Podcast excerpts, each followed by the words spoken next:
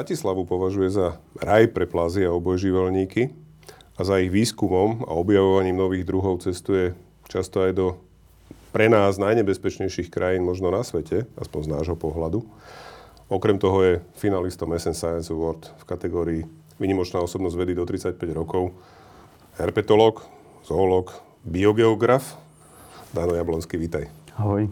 Tie tituly sú zaujímavé, k tomu sa možno ešte dostaneme, ale začneme tou Bratislavou, že prečo je Bratislava podľa teba raj pre plazy? Uh, je raj, protože je tady velká diverzita plazu.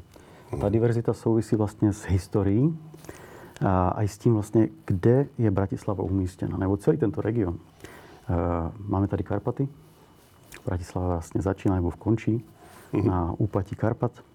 Máme tady Dunaj, kousek jsou Alpy, a Panonská nížina. Mhm. Panonská nížina je velmi zajímavá, protože ona vytvářela jakoby pláň na šíření druhů uh-huh. z, vlastně z glaciálních refugií v minulosti. To jsou? To jsou refugie, která byla vlastně, když přišlo zalednění, uh-huh. tak mhm. zvířata se stahovala do míst, uh-huh. kde byly vhodné podmínky. A oni tam dokázali přežívat. Poznáme, poznáme i interglaciální jakoby, refugia. Čiže mezi dobami ladovými. Ano, a to uh-huh. jsou vlastně refugia, které byly třeba pro některé druhy právě ve vyšších polohách. To, co jsem tady zmiňoval, teď to byly právě refugia, které tvo, jakoby vytvářely teplotně optimální prostředí, ale z hlediska toho, že tam bylo teplo, dostatečně teplo, uh-huh. protože tady byl že, ledovec. Uh-huh. No. A právě když došlo k tomu oteplení, tak ta zvířata využívala prostor, který byl bez eh, bariér, aby hmm. se dostala do severnější oblasti, kde se to klima jakoby Zlepšovalo začalo zlepšovat. No a třeba Dunaj, Dunaj využívali a, eh, hadi, například hmm. Ružovka podplamata, která ho využívala podobně, jako my využíváme dálnice, eh, vlastně k šíření z nějakých jižnějších poloh do, se, na se, vlastně do severních. Hmm. Podobně i želva. Na Slovensku máme jeden druh želvy, která je tady...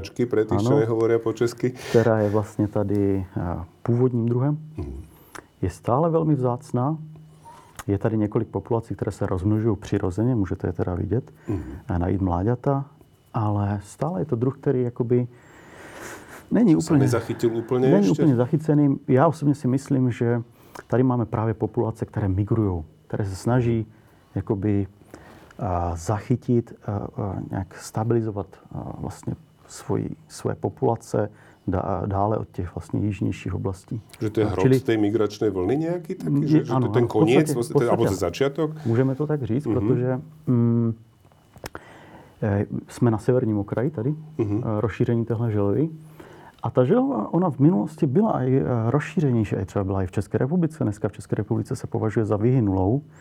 A právě k, k vyhnutí té želvy dos, nebo dopomohly eh, meliorizace v minulosti, vysušování krajiny, odvodňování. Mm-hmm. Já to znamená, dneska v České republice je pravděpodobně tahle želva přirozeně se vyskytující v soutoku Moravia Die, mm-hmm. což je tady vlastně nedaleko. Ano. A, a pak už jakoby asi nikde. Ona byla po, jakože eh, v historicky ještě nedávno, začátkem 20. století, používána jako postní jídlo, což Aha. existují tyhle záznamy, že ty želvy byly Prostě tak ako oblasti. ryba v podstate sa smele, smeli sa ako rytnačky jesť. Tak. Okay. Čiže korytnačia polievka nie je až tak úplne, ne, ne, ne. že dovezená vec a ne, luxusná ne, ne. vec, ale niečo... To bylo tady, všetko jsme tu měli. hadí, hadí dokonce, a, a to bych chtěl říct taky, tady na, v Bratislavě máte všechny čtyři druhy hadů, Aha. užovkovitých. A na Slovensku je ještě jeden druh hada, který je, patří mezi zmijovitý, to je ten jediný jedovatý, ano, jediný jedovatý had. Proč není v Bratislave? No, proč? kvůli klimatu. Aha. Ale to má taky zajímavý a, vlastně důvod, protože hm, ty zmije se historicky vyvíjely právě v těch, nebo ty, které máme teda dneska v horách, můžete vidět. Na Slovensku, no. Typicky v Boru v Číně, kde jdete a tam teda uvidíte zmí. Hmm. Tak e, oni se vyvíjeli pravděpodobně v refugiích, které měly nějakou specifickou teplotu a nadmořskou výšku a vyhovovali prostě té, té dané evoluční linii, mm-hmm. které se tam jakože Či nějaký biorytmus mali? Ano, uh-huh. které se tam tvořila v tom daném území. A ona prostě si stále nese a, tu informaci, kde ona se vyvíjela, v jaké prostředí to bylo. A, a to prostředí potom obsazovala. Stejné, jako měla v tom jakoby refugiu pravděpodobně, ano? Uh-huh. Nebo podobné. No a proto ono, předpokládáme, že to refugium teda bylo chladnější a, a nějaké takové, že byla tam vyšší vlhkost a byla tam jistý typ potravy. No a ona právě obsazovala tyhle místa, které dneska stejné prostředí najdete v horách. Jenomže zajímavá věc je, že zmije, tyhle naše obecné, se vyskytují i v nížinách. A já jsem byl před dvěma roky na jedné strašně zajímavé lokalitě v Jižním Maďarsku, kde jsme právě pozorovali tyhle nížinné zmije. Oni jsou úplně, jakože oni jsou stejný druh, mají, jsou geneticky odlišné.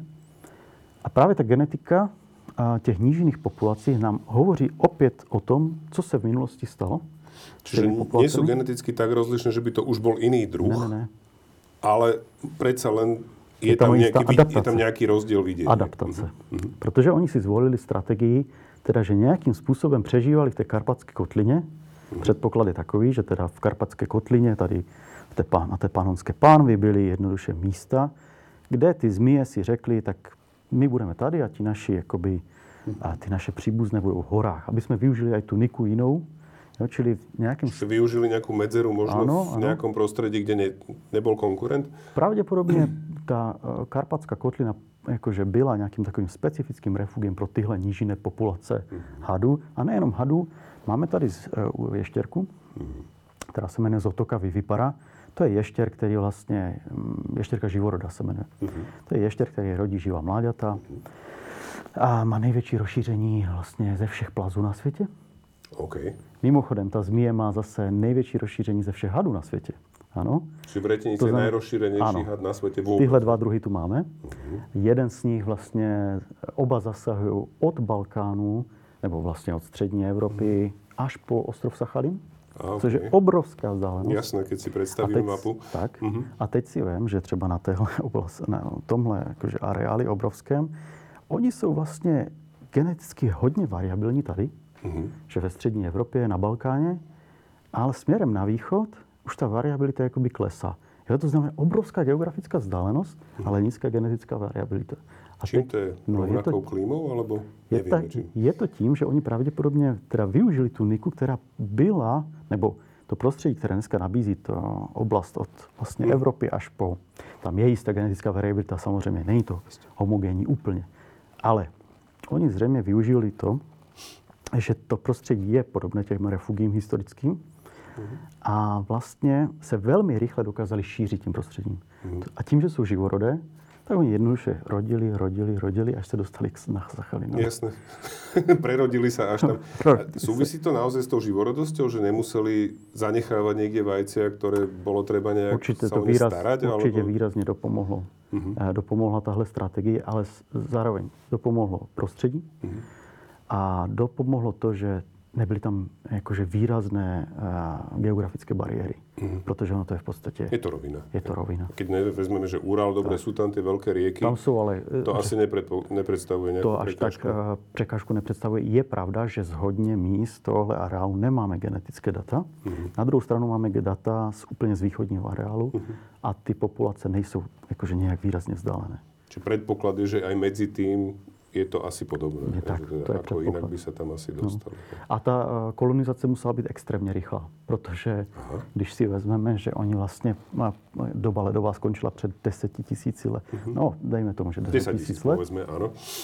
takže oni potom vlastně, když skončil tento glaciál, tak oni se Až po ňom vlastne až po něm se mohli, rozšíriť. to znamená za 10 tisíc let, dejme tomu, se takto, až vý, 40. takto výrazně rozšířili. Oni se pravděpodobně šířili i mezi tím, Mhm. mezi těmi jakože interglaciálními periodami a pravděpodobně tam vytvářely nějaké populace, které se zase měly možnost, Že sa niekde schovali Tak. a prežili. Hej. že se měli, a to bychom měli vidět v těch genech Mhm. právě.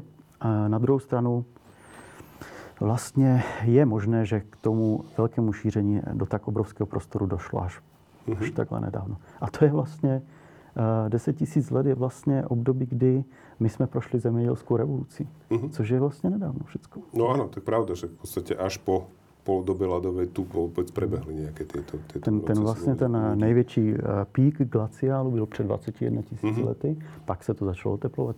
Takže dejme tomu, že oni jenom měli větší jakoby, Trošku ještě časové času. okno, ale Jasné. A teda v Bratislave sme hovorili o hadoch, hovorili sme o jaštericiach, ale pre mňa aspoň teda sú ešte ďalším takým špeciálnym, špecifickým druhom sú mloky. To je niečo, Mloky? trošku niečo iné. To Čo je je úplně vlastne něco mlok? Mloci jsou obojživelníci. Ale zajímavé je, Čiže to je Když skôr to- bližšie k žabám ako k, jasné, k plazom. Hej? to je zajímavé. Já, když jsem byl dítě, tak, jsem, tak mě fascinovala jedna věc. Že mám tady ještěrku, která patří mezi plazy a plazy vlastně vystoupily na souš a potřebují ke svému rozmnožování vlastně su, jakoby suché prostředí, do kterého nakladou vajíčka třeba. Ale tady máme tvora, který vypadá jako ještěr, Ano, ale je právě. to obojživelník. Přichází do vody, tam klade vejce a pro své rozmnožování nutně potřebuje vodu a jeho morfotyp je, jakože dejme tomu úplně stejný. Co nám to hovoří z hlediska evoluce, je, že právě tyhle staré morfotypy byly pravděpodobně nějakým způsobem evolučně výhodné a oni se jednoduše nezávisle, je to předpoklad samozřejmě, nezávisle vyvíjeli v různých skupinách vlastně živočichů a tady třeba v tomhle eh, konkrétním případě u plazu obojživelníků. Čiže platí v podstate to, čo sme sa kedysi učili na biológii, že zrejme obojživelníky boli tie prvé organizmy, ktoré, Nedá se to takhle úplně říkat, ale samozřejmě alebo teda jedni z prvých, Tak. On, ještě asi neosidlovali úplně souš, ale samozřejmě byly tam skupiny, které se vydali tím směrem. adaptovali. Ale každopádně obojživelníci jsou velmi stará skupina Mhm. a to souvisí i s tím, že dneska jsou vlastně eh, nejohroženější skupinou bratlovců. Aha, Oni jsou prečo? totiž, no, to má několik důvodů. Mhm. Jednak jeden z důvodů je to, že jsou staré. Mhm. Evolučně staré, eh, nebo patří tam evolučně staré linie. A vlastně eh, souvisí to i se s klimatickou změnou výrazně a s tím, že tahle planeta se výrazně aridifikuje. Ano? Čiže schne, Sch- dejme tomu, že schne. keď to poviem jednoducho. Áno. A e, v čom je problém v tom, že sú staré? No, protože každý druh vlastně má určitý, nebo každý druh, každá skupina uh-huh. obratlovců nebo vůbec živočichů, nebo i kmeny, však víme, že, že během eh, vlastně určitých těch pěti vymírání vymřelo uh-huh. prostě strašně moc druhů na světě. Hovorí sa neviem koľko, až Tak. 99% v podstate. Ano, při některých vlastně uh-huh. těchto vlnách to bylo, to bylo masové. Takmer všetko. Dneska, se, dneska ně- některé data ukazují, že my teda jsme v tom šestém masovém vymír, vymírání a že teda Mhm. druhý nám mizí. A jeden z těchto příkladů jsou právě obojživelníci, Mhm. protože tím, že jsou to stará skupina, tím, že vlastně ty jejich jakoby eh, procesy, které vlastně i ovlivňovaly jejich způsob života a to prostředí mizí, například Střední Asie, je v tomto to pěkný příklad. Je pravděpodobné, že ve Střední Asii byla kdysi větší, mnohem větší diverzita ocasatých obojživelníků, než je dnes. Dneska tam je jediný druh, který se jmenuje Paradactylodon mustersi. Okay. To je en- endemit pro Hindukuš a nejbližšího svého příbuzného má vlastně v Iránu na jih od Kaspického moře v pohoří Elbrus. OK. A mezi nimi je zhruba 20 milionů let nezávislé evoluce. Ano. A na druhou stranu, když se paleontologové podívali na tuhle oblast, tak zjistili, že tam pravděpodobně v- v tomhle regioně byly i jiné druhy obojživelníků, které vlastně se ztrátou jakoby toho prostředí, tam bylo obrovské jezero Paratetis, zasahovalo Kaspické moře, mělo tehdy úplně před v pliocenu, rozmery. pleistocenu mělo úplně, v miocenu mělo úplně jiné rozměry, ta oblast vypadala úplně jinak. Pak docházelo teda po, v miocenu a v pliocenu k výrazné aridifikaci a dneska to Čím? můžeme... No, tak to je dobrá otázka. A čím to bylo? A Súvisí to nejak s geologickým vývojom? Mm. Súvisí to so zmenou klímy? byly to, bylo to komplex různých událostí. Ale když se dneska podíváme vlastně na a, distribuci z ocasatých obojživelníků, tak je právě můžeme vidět na západě Palearktu. Palearkt je ta oblast, které my, my, ve které jakože tady žijeme. A Čiže Európa... Evropa, Ázie, vlastně eh, my sousedíme s několika oblastmi z- zoogeografickými nebo biogeografickými. Jedna z nich je, my žijeme v Palearktu, sousedíme například z orientální oblasti nebo africko-etiopskou. A, a vlastně na, a jsou na druhé straně toho Palearktu, vlastně na východě. Ano, tam jsou největší, v současnosti největší diverzita ocasatých obojživelníků. jakoby to znamená Euroázii. Mezi Euroázii. A uprostřed není skoro nic. Jo, jeden, dva, druhý. Nebo prostě Aha, jasné. pár druhů. Súvisí to s tým, že, že tá kontinentálna klíma je, je asi suchšia oveľa? Sam- ako, ako tá ale primorská, to- alebo ako tá Samozrejme, povedzme, to je- to je subtropická a tak No, ďalej. To je důsledek. To je důsledek. Jenomže uh, souvisí to s tím, že se tam eh, vy, vy, vyvinuli výrazné pouště. Tam jsou jedny z nejsuši, nejsušších pouští světa. Áno. A jednoduše pro ty obojživelníky to není vů- vůbec hodné prostředí. A samozřejmě je to vhodnější prostředí pro plazy. Mhm. Ano. Čili proto je tam ta, jakože, řekněme, diverzita plazů výrazně vyšší, Mhm. než eh, vlastně v některých oblastech třeba Evropy. Mhm. Napriek tomu som sa teda dočítal, že ty vlastne v Afganistane skúmaš mloky. Ano. Čo sú obojživelníky. To jsou obyčejné. A to je právě ten jeden, jeden příklad, Mhm. uh, druh mloka, kterého já jsem teda, když jsem se jim začal nějakým způsobem zabývat Mhm. velmi dávno, tak jsem si říkal, no pravděpodobně tohohle mloka v životě neuvidím, OK. protože on byl vlastně objevený v, v oblasti, která se jmenuje, nebo v, v údolí, které se jmenuje Pakman. Mhm. To je asi 30 km od Kábulu. Což vlastně, když člověk jde do Kábulu, má mm, jakože možnost se tam dostat a podívat a najít ho tam. Jenomže na druhou stranu, samozřejmě situaci víme, jaká je. Eh, Komplikovaný, tento region je jednoduše komplikovaný politicky. A byla tam válka a tak dále, nebo stále jsou tam prostě hrozby. A, no a tohle všecko, a tím, že vlastně ty mloci jsou jenom tam a vlastně jsou výrazně ohroženi pravděpodobně, eh, protože tam je výrazný tlak ze strany lidí. My jsme o tom udělali studii, takovou, kde teda Afgánci chodili do toho terénu a prostě zkoumali tam, jak tam jsou vlastně na ně vlivy a tak dále. A kde ještě se můžou vlastně vyskytovat, protože my jsme právě zjistili, že kromě těch míst, kde už byly známy z, z těch 60. 70. let, tak jsme objevili další místa a oni jsou dneska i jinde v Afganistánu, že my o nich vlastně stále nevíme vůbec nic. No, to sa dostávam vlastne k tej, tej téme toho tvojho výskumu v týchto z nášho pohľadu náročných alebo aj teda niekedy až nebezpečných krajinách. A keď sme sa pred bavili, tak stretli Števa Hryba, ktorý si úplne na rovinu pýta, že ako sa človek dostane do Afganistanu? A asi tým nemyslel to, že teda vezmem lietadlo a prestúpim tam a potom idem na Volskom spřežení, to asi nie, ale teda ako sa ti, ako sa ti podarilo vôbec eh, skúmať, mať tú šancu skúmať v takejto krajine? Práve plazy a obojživelníky, lebo viem si predstaviť, že to asi nie je tak, že prídeš na ambasádu a Ne, ne. čo sa stane na ambasáde, keď prídeš a povieš, že chcem u vás skúmať plazy? No, před pár lety to bylo i tak, že jsme mi řekli rovnou, že to je šílenost a že mi nevěří, že tam chci dělat tento, tento Čo si výzkum. mysleli, že si... No, že jsem špíhon, že tam chci dělat nějaké jednoduše uh, jiné věci a Mhm. prostě zjišťovat informace. A potom už, je- zaprvé musí to být pro vás velký sen Áno, no tohle tak dělat a jít si určitě. za tím, jakoby, za tím eh, snem, že teda fakt- fakt chcete poznat prostě tu, mě to vždycky fascinovalo z hlediska toho, když jsem já studoval ty staré články Mhm. a viděl jsem tam, že kde oni se všude dostali ti lidé, protože v 70. letech bylo třeba Kábul centrem hippies, ano. Mhm. To, bylo, to je jakože velmi vtipné. A Lidé z Evropy jezdili přes Irán, přes Pakistán. No, Pakistán ani ne, ale dejme tomu, že Irán. Irán v 70. Do Heratu. rokoch až do 79 nebol problém. V podstate, hej, takisto, hej. Jeli do Heratu a z Heratu jeli prostě oklikou takto nebo takto. A do Kábulu tam prostě byly večírky. jo, a to je, Kábul je krásné město a kdysi bylo plné záhrad. Staří Afganci byl. A nebo staré knihy o Afganistanu, když si otevřete, tak eh, vlastně tam se dočtete, co to bylo vlastně za město grátových jablek a hroznového vína.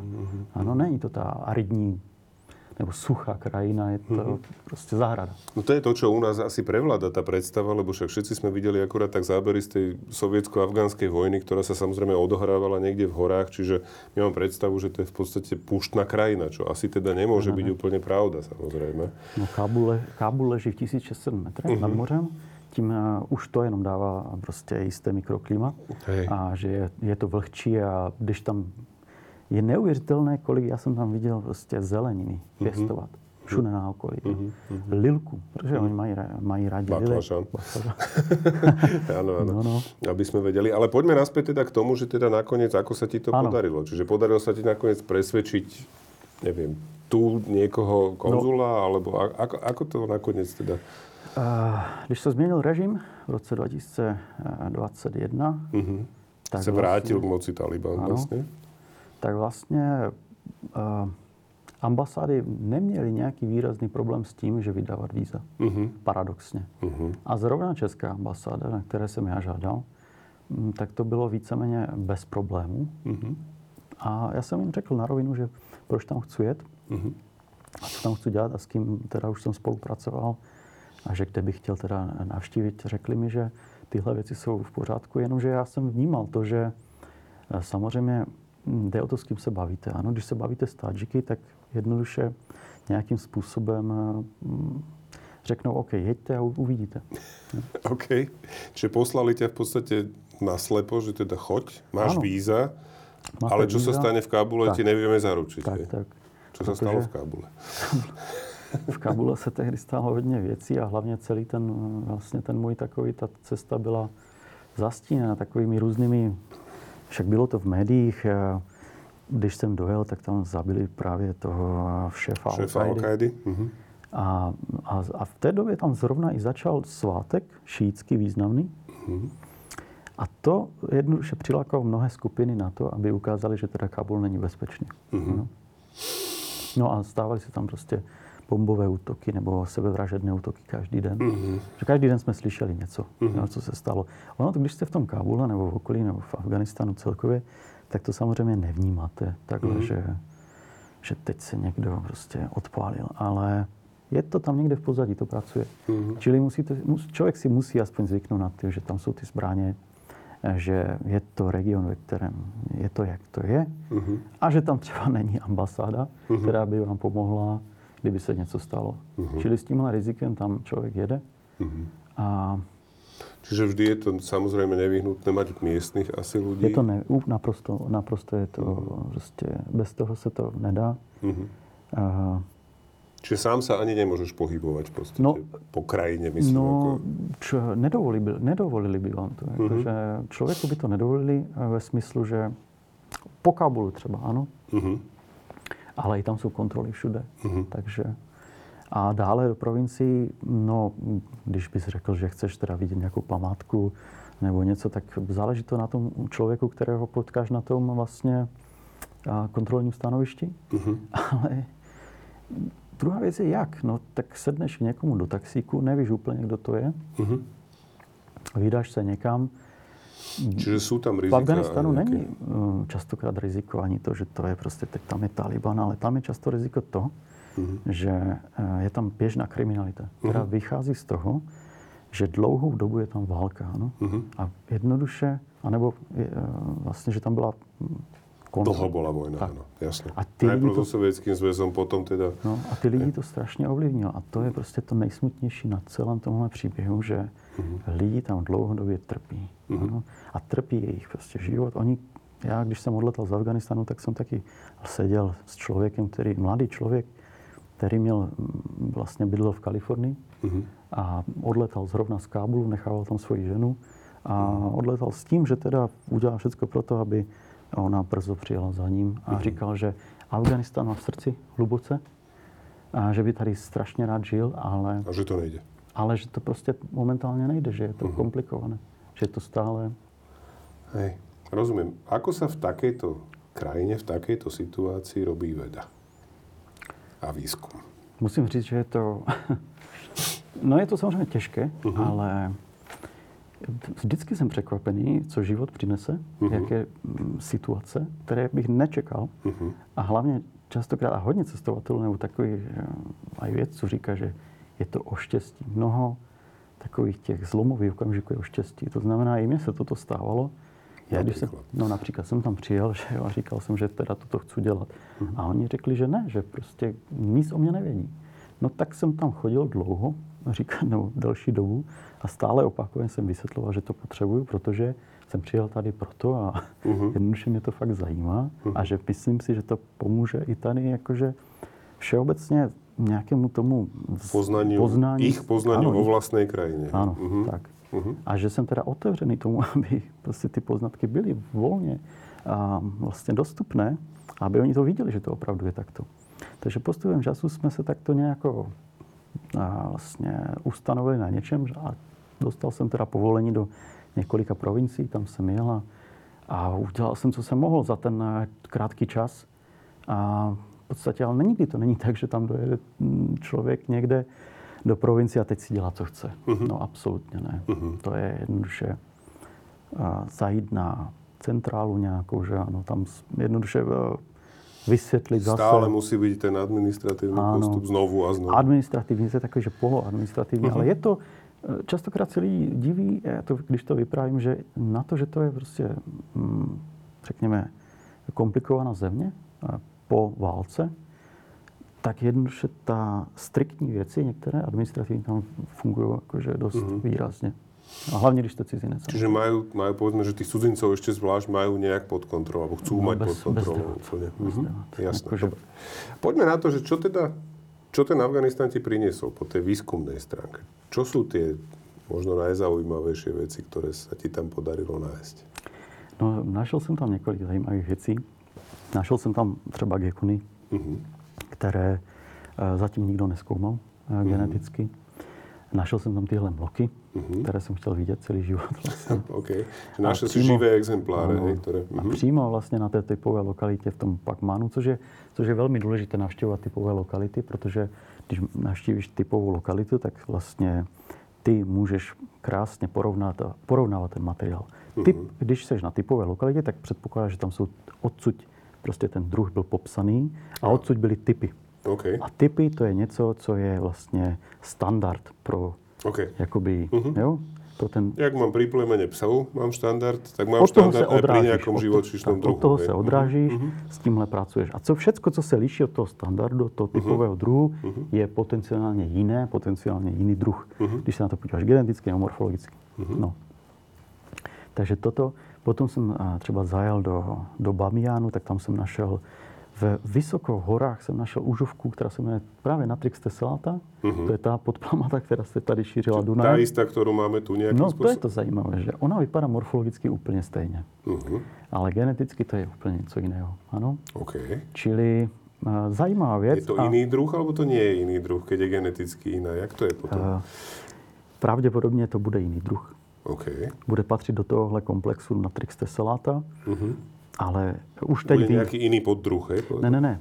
Právě no, jiný druh. To, no, když jsme se podívali na geny a počítali jsme vlastně čas divergence uh-huh. uh, mezi evropskými populacemi, které jsou tady, a třeba těmi azijskými. Uh-huh. Oni nejsou jenom v Afganistánu, oni jsou od, vlastně od tady, že jsou v Iránu, jsou v Turkmenistánu, Uzbekistánu. Uh-huh.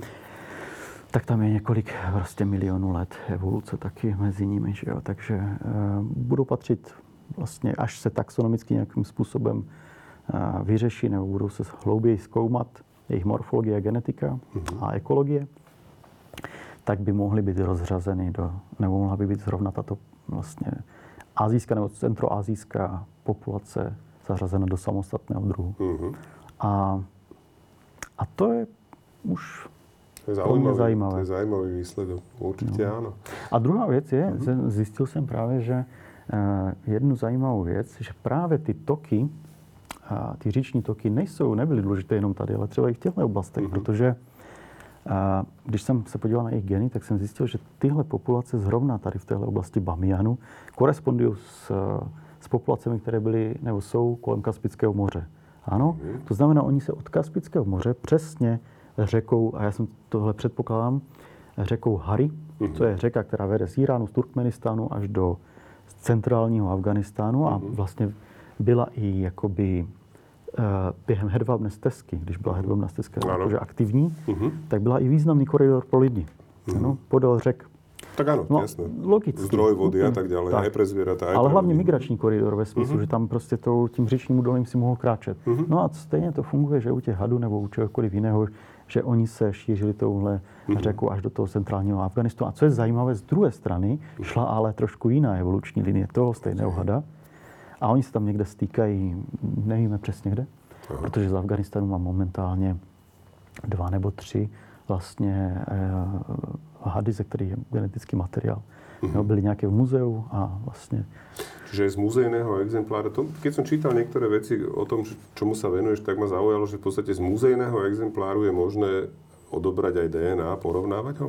Jo, Čiže to je takým spôsobom vypreparované, že je to možné Jde o to, že jak to ti lidi dali do toho, uh-huh. jak to zakonzervovali. Uh-huh. Když to zakonzervovali do... Ale dneska máme už techniky na to, získať... Dnes beriem, ale ho dočítal som, že proste 50-60 ročné exempláre, alebo máme, exponáty nejakým spôsobom si skúmal. No, takže... no, sú dneska techniky na to, když dostaneš normálne aj z formalde, ne že normálne, ale tak akože komplikovaní, uh-huh. z, formalde, akože z formaldehydových exemplářů dostaneš vlastně DNA. Uh-huh. Ty úseky nemusí být dlouhé, uh-huh. ale přináší nějakou informaci. Uh-huh. Když byl had třeba nebo ještěr zakonzervovaný do etanolu čistého, uh-huh. tak jednoduše tam se to poměrně dobře ještě jakože Čiže ta, ta vydrží ta DNA dlhšie? Jako... Dá se to, dá se to. Mhm. Měl jsem i staré z 80. let, jo, z etanolu byly ze 70. let a osekvenoval jsem to. Uh-huh.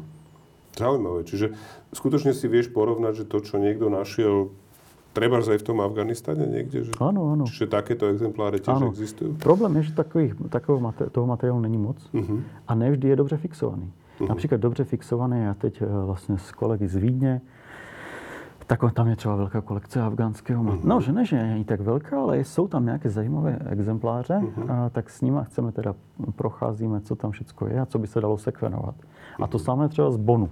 V Boně je jedna z nej, naopak jedna z největších kolekcí afgánských plázových živelníků. Proč? Protože... Bol tam někdo, kdo se no, tomu no, jmenoval? Uh, jmenoval se vlastně Klaus Neumann a on tam vlastně jel a dokonce s, uh, výrazně tam zkoumal, zasloužil se o to, aby tam bylo muzeum i přírodních věd v Kábule, Aha, okay. které, které potom bylo zničené. Mm-hmm. No a sbírali tam materiál a část toho materiálu odváželi do Bonu. Uh-huh. No a tímhle vznikly tyhle velké kolekce. Bon po druhé světové válce, to, to muzeum, jakoby, uh-huh. přišlo eh, vlastně o většinu kolekcí. Jo? Uh-huh. Protože eh, bylo to zničené. Čiže to bylo ještě před druhou světovou vojnou? No ne, toto bylo, to afgánské kolekce jsou po druhé světové uh-huh. Ale chtěl jsem říct, že, že na to, jak bylo to muzeum prostě mm, bez kolekcí, tak potom uh-huh. nahromadilo opravdu dobré a zajímavé sběry. Uh-huh. A jedni z nich byli z Afganistánu. Ako sa človek dostane k takýmto vzorkám? To už je vecou spolupráce s tými vecami, ktorí tam tak ano, ale muzea pracují. jsou eh, vlastně, muzea by měly být uh-huh. otevřené veřejnosti. Uh-huh. A když samozřejmě člověk eh, v tomhle oboru uh-huh. dělá, tak se k tomu materiálu může dostat. Čiže ty dostaneš celý ten exemplár z neho, potom odoberáš nejakú vzorku a, a ten exemplár sa potom vracia do muzea, teda aby ho mohol aj niekto ďalší ano. zase skúmať. Hej. Většinou, většinou mi to pošlou, nebo tam za člověk jede a, uh-huh. a podívá se na to přímo. Uh-huh. A, a nebo pošlu jenom kus tkáně. Aha, když to není nutné, že vidět celý exemplář. Že povieš si, že chceš len, chceš len prostě nějakou část alebo len nějakou vzorku kvůli té DNA, tak, tak to stačí. Mhm. Tak stačí. A buď se to povede, nebo ne. Uh-huh izolovat. Zaujímavé. Prečo ťa, ešte stále sa mi tak nejak preháňa tá hlavou naozaj tá otázka, že prečo práve ten Afganistan a táto oblasť tak veľmi zaujímajú? Prečo je toto ten, to centrum toho záujmu? Lebo ono je to fakt, že zložité tam, ako sa to... dostať uh-huh. a teraz robiť tam niečo a teda fakt ma zaujíma, že čo je ten, čo je ten motiv, čo je ten motor? Čo ťa Já se nad tím tež často zamýšlím, jenomže uh, Ono to, je má spojitý, ono je to spojitý příběh. Já hodně dělám na Balkáně, uh-huh. na Blízkém východě. A vlastně tato oblast je jakým, nějakým způsobem propojená. No. Třeba tady mm, na Slovensku je ještěr, který se jmenuje krátkonožka evropská. Okay. Krátkonožka evropská je asi takhle velká, uh-huh. žije jenom na jihu Slovenska a patří mezi scinky. Na Slovensku je jeden zástupce scinku. Scink. Scink, no. Čo? To jsou malí ještěři, kteří jsou... To je v podstatě jako jaštěrice tiež, že? No jaštěrice právě, že hodně lidí uh-huh. jakože vnímá jaštěrice, jakože všechny ještěry. Uh-huh. Ano? A, nebo jakékoliv malé ještěry. Uh-huh. Ale jaštěrice jako takové je, ještěrky uh-huh. jsou jenom jedna čeleť, Lacertidae. Uh-huh. No a tíhle scinkové, to je úplně jiná čeleť, Scincidae. Okay. Okay. Kteří mají vlastně centrum nějaké distribuce v Africe, v, v, v tropických oblastech Ázie, uh-huh. Austrálii. Uh-huh. No a zrovna jeden je na Slovensku. A on se tady taky dostal právě Nějak premigroval. Panonskou nížinou, uh-huh. Dunajem, tukem uh-huh. Dunaje, až se dostal ke Šturovu uh-huh. a slovenské krás a tak dále, do těch oblastí, kde jsou takové ty, ty suší dubové lesy, uh-huh. které jim úplně vyhovují. No a podobné dubové lesy najdeš ve Střední Asii uh-huh. třeba, nebo v Anatolii. Uh-huh. A právě Anatolie třeba je eh, pravděpodobné centrum vlastně diverzity těchto z cinku. Těhle, to je tenhle, to město, odkud se ten, no, no, no, no, šířili. Kde se vlastně začaly výrazně speciovat a začaly uh-huh. se šířit do různých oblastí. Uh-huh. Anatolie, Střední Asie, ano, protože ve Střední Asii, nebo Himaláje, všecko uh-huh. toto vlastně jsou tyhle centra, kde ti cinkové se dostali. A Hindukuš pravděpodobně je jeden z nich.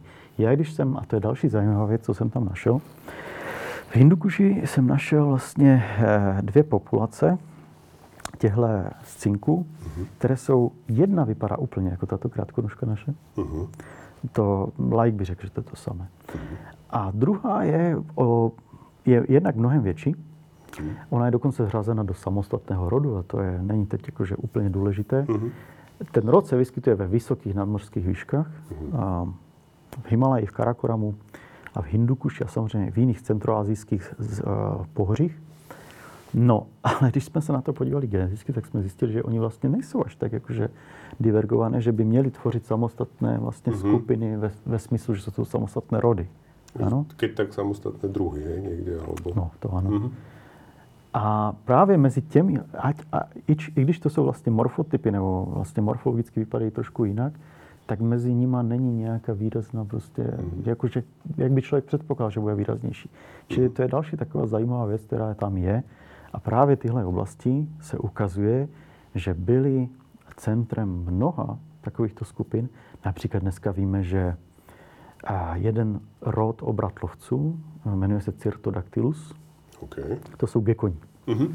Okay. Oni mají centrum distribuce v orientální oblasti, to znamená jihovýchodní Asie, mm-hmm. Indie, a Borneo. Mm-hmm. No ale ukázalo se, eh, filo, jakože, když se dělali filogenetické analýzy a genetika jejich, hmm. že centrem všech těchto gekonů, které představují třetí nejpočetnější rod obratlovců na světě, hmm.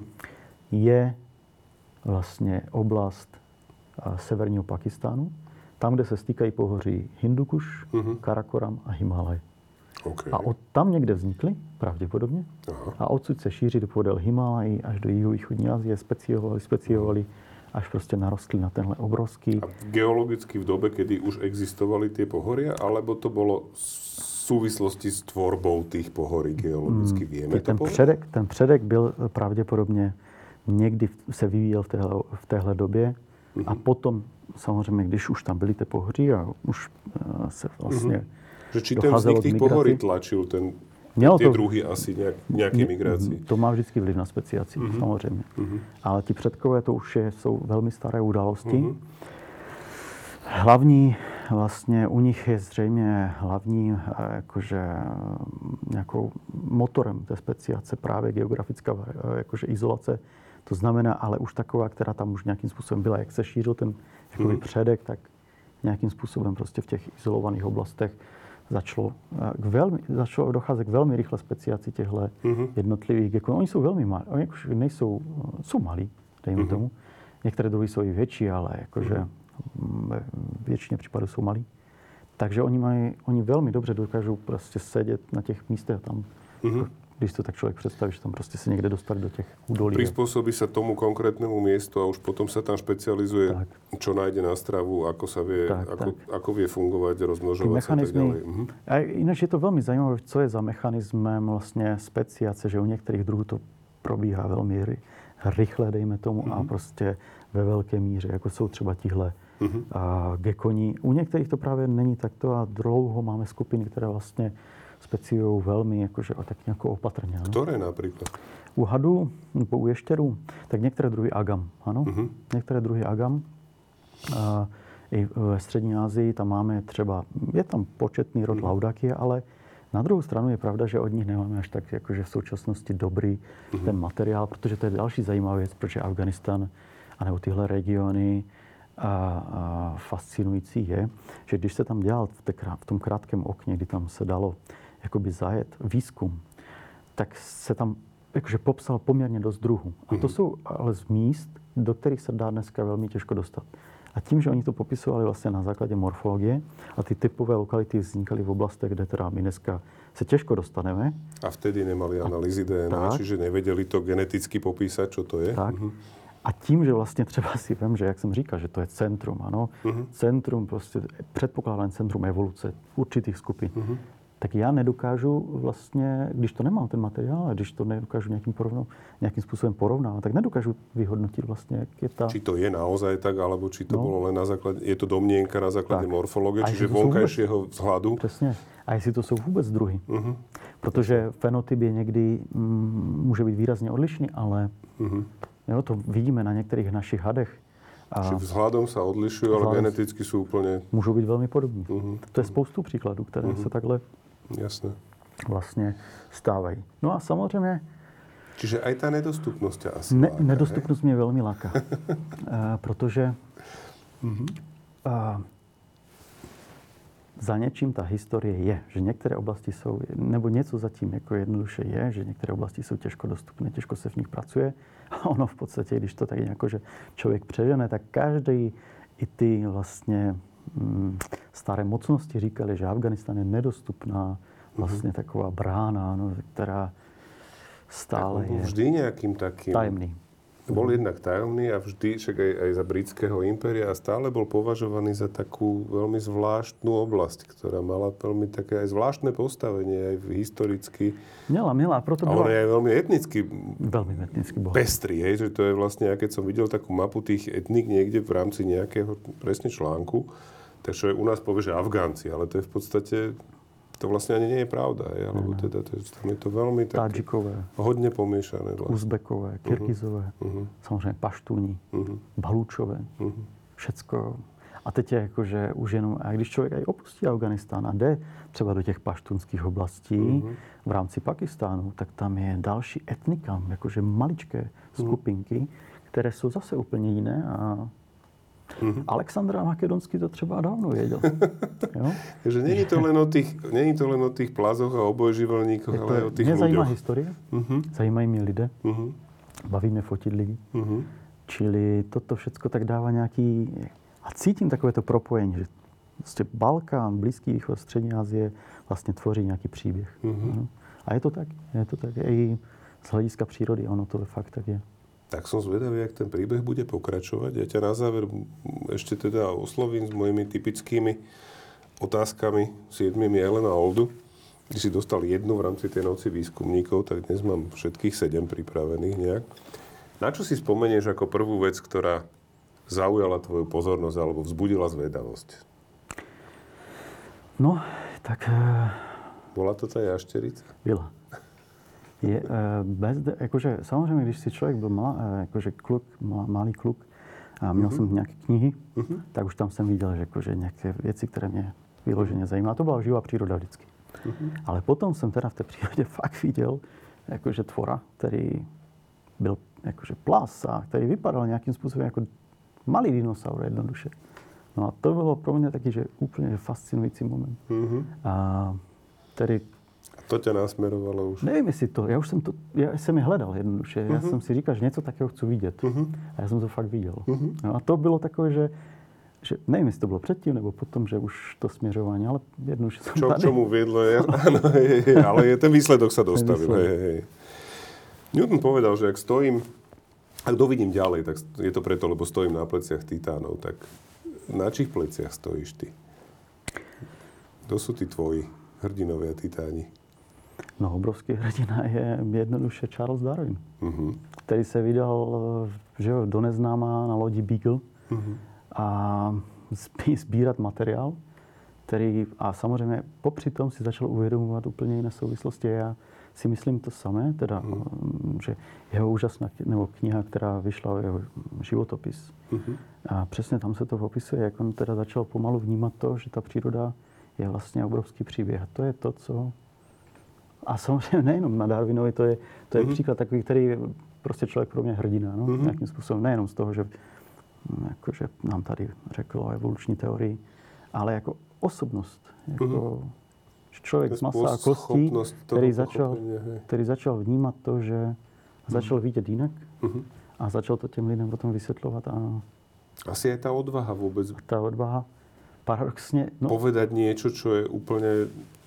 Ale jenom odvaha, že se vydat a vůbec se v tom pustit v té 19. době. století se Mhm. někde vydat na moře, teď přejet a pro něho to byla obrovský jakoby, a teď přejet do té Jižní Ameriky a teď Mhm. se tam setkávat úplně. Jo, a dneska máme třeba problém, že nemoci, jo, Ano. nějaké, nebo prostě ne, a nepohodlí, Hranice, já nevím, hranice, čo, áno, hej. jo, A únava.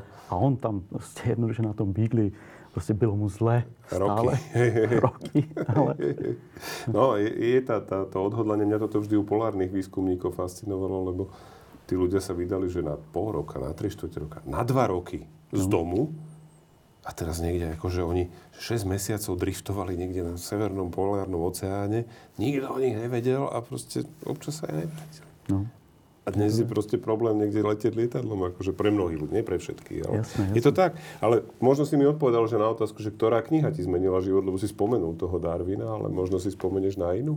Samozřejmě, nevím, jestli, jakože těch knih je hodně, Mhm. ale takové knihy, které ovlivňovaly dost potom moje nějaké přemýšlení o tom všechno, byly například a, od Dawkinse Mhm. Sobecký gen, Mhm. Anebo od Mata Ridleyho Červená královna. Mhm. A tohle typu, takový ten postdarwinismus možná. Mhm. A, a samozřejmě spousta dobrodružných knih, které různých. Divokým Kurdistanem. já si pamatuju, že jsem byl malý kluk a viděl jsem prostě, vycházely takové knížky, že těch různých zoologů, dobrodruhů. Mhm. A oni byli zakopaní někde v tom kýzilku v té poušti a ráno čekali, až se zbudí a, jo, a spali tam bez stanu. Jasné. říkal, toto chci, jsem si říkal. OK. Áno, to, je, to, je, to s tým súvisí veľmi úzko. Hej. Ako niekomu vysvetli, že narába s nesprávnymi faktami? Musí ten člověk chtít to pro mě, jakože a, chtít vysvětlit. Mm-hmm. Ale jak mu to vysvětlím? No jednoduše ukážu mu nějakým způsobem ty fakta a vysvětlím mu ty fakta. Mhm. Ale těžko se o tom hovoří, protože je taková zvláštní doba. Preto A- sa to pýtam. Lebo je to problém. Ja to vnímam ako problém, že naozaj Je to obrovský problém a Veľa ľudí narába s úplnými nezmyslami. Čo s tým? No, a já nedokážu pochopit, že proč.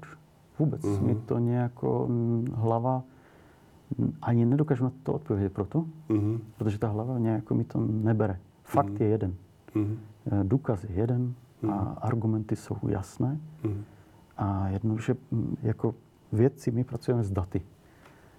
A ty data... Specificky v prírodných vedách to platí, že Ty- úplne. no, no, hej, no. ako A spoločenské samozřejmě vedy môžeme sa baviť, ale hej. Ale i tam, jakože, ale my se často pleteme. Mhm. Jo? Ale jde o to, že o tu nějakou, že člověk se umí jednoduše se podívat na to jinak a říct si, že OK, jsem se spletl Mhm. a vysvětlit to, podat nové argumenty. No to v tom je ta věda pěkná. Právě proto já nerozumím tomu, že když někomu něco člověk vysvětlí, že tak to je, že toto je nejpravděpodobnější scénář, tak to někdo spochybňuje a to je zvláštní. A přitom nemá to nastudované. Takže, takže i když se člověk snaží to vysvětlit, on prostě musí chtít to pochopit, to přijat. Mhm. Hej, Ale, čiže, pro, ale neříct si to, no to říkáš ty, jo, protože no to říkáš ty. A teď, no, a, no dobre, ale tak no, niekto, ale, kto tomu asi rozumie. ale že- hej. tak nastud, ne, jde o to, že někdo, jde o to, že nastudoval čo, si člověk něco, s čím přijde, přinese ty argumenty a řekne, tady je toto a toto. Ale ty si povedal jednu zaujímavú vec, ktorú pre mňa práve od, ktorá pre mňa práve odlišuje vedcov od často pseudovedcov alebo ľudí, ktorí sa tvária, že veciam rozumejú. A to je to, že naozaj vo vede ja to vnímam tak, že je bežné sa mýliť Jasné. a je dôležité o tom normálne hovoriť a je úplne absolútne kľúčové, že, si, že to človek prizná, áno, mýlil som sa, je to inak, lebo to je ten moment, ktorý vlastne posúva vedu dopredu.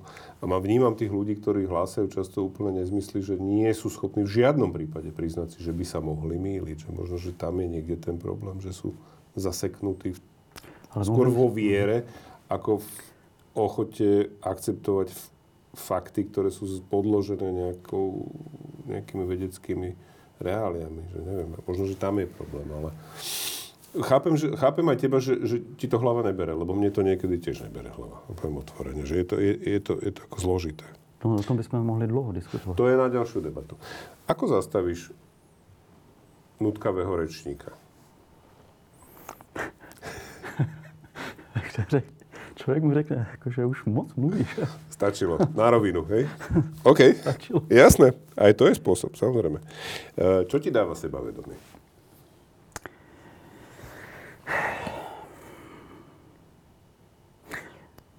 Chce se mi říct, že nějaký takový konsenzus, kdy člověk na něco jakoby dojde Mhm. a teď jakože se na tom shodne hodně lidí. Ano, že že, protože nic není, jakože dobře, když se o tom začneme takto bavit, že trochu filozoficky, tak nic není úplná pravda, ano. Mhm. Eh, Vždycky se na to dá mm, jako nějakým způsobem podívat ještě jinak a argumentovat jinak. Ale, ale můžeme se té pravdě té nej, nejlepší přiblížit co nejvíc. No a když se na tom shodneme, že toto je teda naše nejlepší důkazy, S je pravdepodobnosťou, pravda, áno. že jo, tak to prostě, a teď se, je konsenzus těch lidí, že teda vnímají to takto stejně, tak to je takové, že, jo, že to vyjde, z- a třeba to vyjde z tebe zrovna, Mhm. tak to je takové, že eh, Človeka to podoprie. pod, no, podepře. Mhm. Jasné. A posledná otázka, ktorú kladiem každému. Čo podľa teba treba urobiť, aby sa viac ľudí na Slovensku nadchlo pre vedu? A to je dobrá otázka, ale já si říkám, že já si myslím, že lidi jsou nadšení pro vědu. Mhm. Protože každý, eh, my všichni tady dneska používáme vlastně všecko, co vy- vyšlo z vědy. No, každý den s mobilem jste, GPS, Mhm. tisíce příkladů. A otázka je, nebo otázka by možná by měla být položena tak, že co udělat proto, aby si lidi vytvářili vědu. OK. Áno. A, a vlastně ten, to poznání. Mhm. Protože to si myslím, že nám chybí. OK. A tohle by chtělo teda už vytvářet prostě od malých dětí nějakým způsobem a vážit si to, že to poznání zatím jsou jednoduše strašně moc času. Mhm. Někdy lidské životy vyhasnuté. A strašné finance, do které, jakože, ale nejenom tak, že tam někdo vloží ze státu nějaký rozpočet, Mhm. Jo, ale jednoduše, že i někdo sám do toho prostě vkládal svůj čas a peníze. A teď jsme se někam posunuli, ta civilizace je na nějaké úrovni. A nebrat to jako samozřejmost, že to tak je. A dávat prostě těmhle lidem prostor nebo možnosti, aby jsme se teda posunuli někam dál ještě, aby jsme to teda zlepšovali. Ale, a to je taky druhá věc, že já si říkám, že, že jak jsem byl kluk, a začal jsem tyhle věci vnímat, a tak jsem si říkal, že no, tak my už jsme taková fajn společnost a všechno už bude lepší. Mhm. A, a že nemůže se třeba stát to, co se stalo během druhé světové války znova, Mhm. a nebo kdykoliv předtím, jo, že takové to Ano. hrůzy. A ono se to jakoby, to, to, to není pravda. Není to ďaleko. Není to daleko. A teraz? A Deje ještě- sa to teraz? A děje se to teď a to je prostě člověku, to je další co člověku nebere hlava. Mhm. Hej. No. Hej.